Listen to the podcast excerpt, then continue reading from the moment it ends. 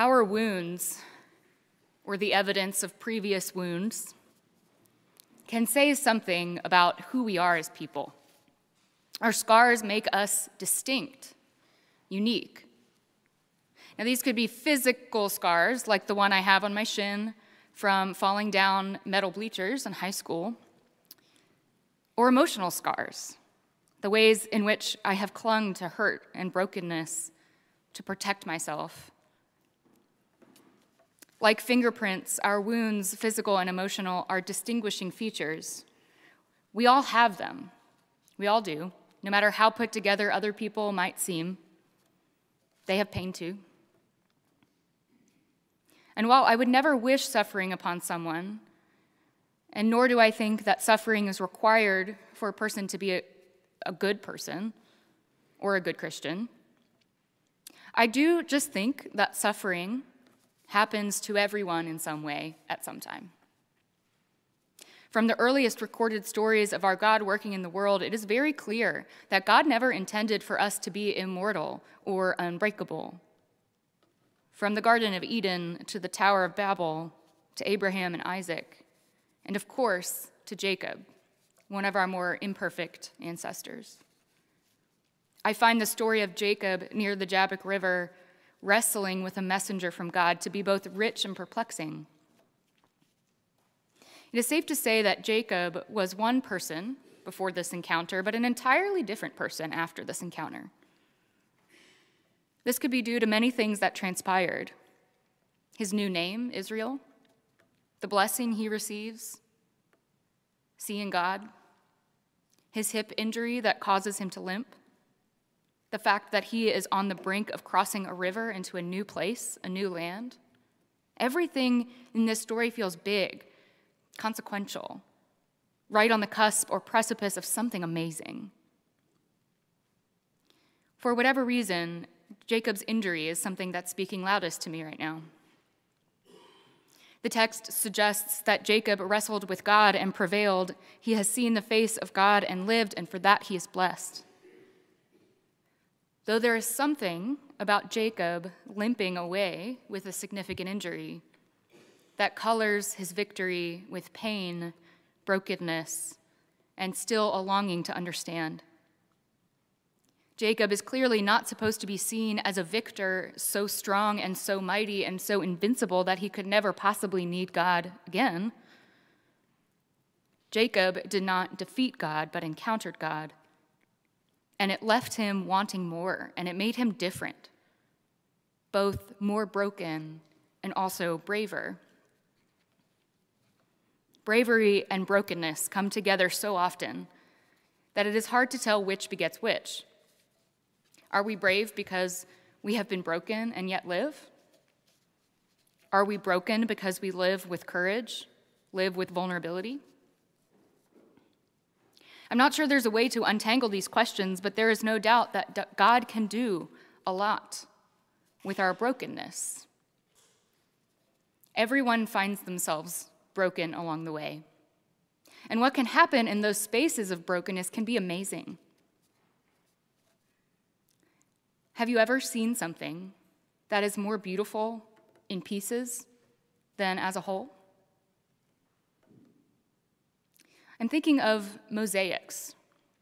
All right, they're small pieces broken at random from some sort of whole. Sometimes we don't even know what they used to be, whatever they once were, and rearranged to make something new and beautiful. Mosaics make art out of the visual concept of breaking apart. I think of the dinner table, and of course, at the Eucharistic table, tearing off a piece of bread and passing it to someone else. The Eucharist, the breaking of bread, we remember Christ's body broken for us and for the forgiveness of our sins. The most beautiful result of brokenness we can even fathom. And of course, we cannot share the bread unless it is broken.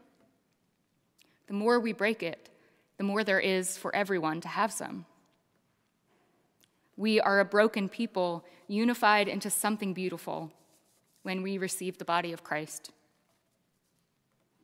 To me, God has made us just fragile enough to open ourselves up to miracles like these, to gather ourselves and the pieces of ourselves together after a loss, to let beautiful things blossom out of the cracks in our souls and our hearts, out of our pain, to savor joy and to share what we have, to share ourselves with others, and to be filled. How can we be filled when there is no capacity for filling? The last several weeks, we have pondered quite a bit about prayer.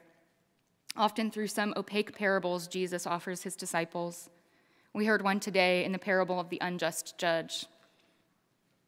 In the epistles, we also hear from the early church about how important it was that they continue to worship God no matter what, persecution or no persistence in prayer, persistence in turning to God, in living the gospel. Seek and you will find, ask and it will be given to you. Keep asking. I believe this persistence is born from a desire to be made whole. I believe our brokenness, the empty and tender and hurting spaces in our lives, make us long for God. Prayer is a way to express that longing we long for God because we lack something. Jacob longed for God because his life had been marked by pain, deceit, and violence. Jacob will continue to long for God each time he takes a step and that old familiar pain in his side starts to ache. I don't know what makes each of you ache when you walk or take a step. But I hope that the ache for things to be better draws you closer to God and makes you wonder what comes next, makes you curious how this suffering will be transformed into something beautiful, something that couldn't exist without your brokenness. I'll close today by reading you a blessing by Dr. Kate Bowler.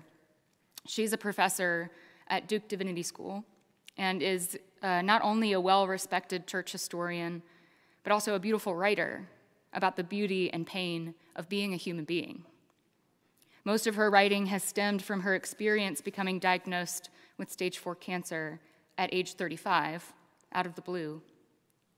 And she writes about what it's like to face a completely different life, to stand on the edge of something completely unknown, being forced to jump across to the other side of this river she didn't even know was there. She wrote this blessing for when we realize that everyone has pain. It says, Blessed are you who have realized that life is hard and it's hard for everyone. Your awareness came at a cost. You lost something you can't get back. You are diagnosed with chronic pain or a degenerative disease. Your family fell apart, and things have never been the same. Blessed are you who gave up the myth that the good life is one of happiness, success, perfection, the life that looks beautiful on Facebook but isn't real.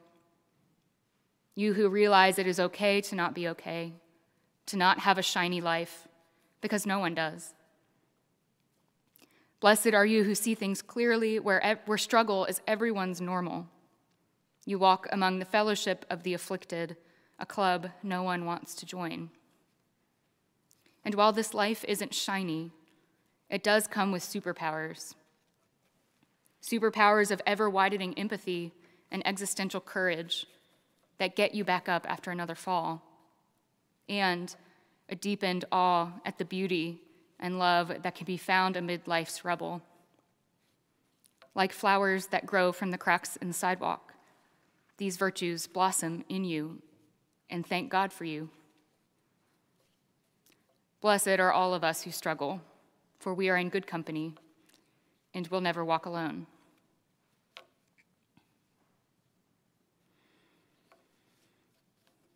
Each of us are scarred and damaged by our pain. But perhaps from that pain can spring forth new life and blessings and courage and love. Most of all, perhaps the cracks and chips in our bodies and hearts can make us long for an encounter with God that will leave us different than it found us. May it be so. Name of God.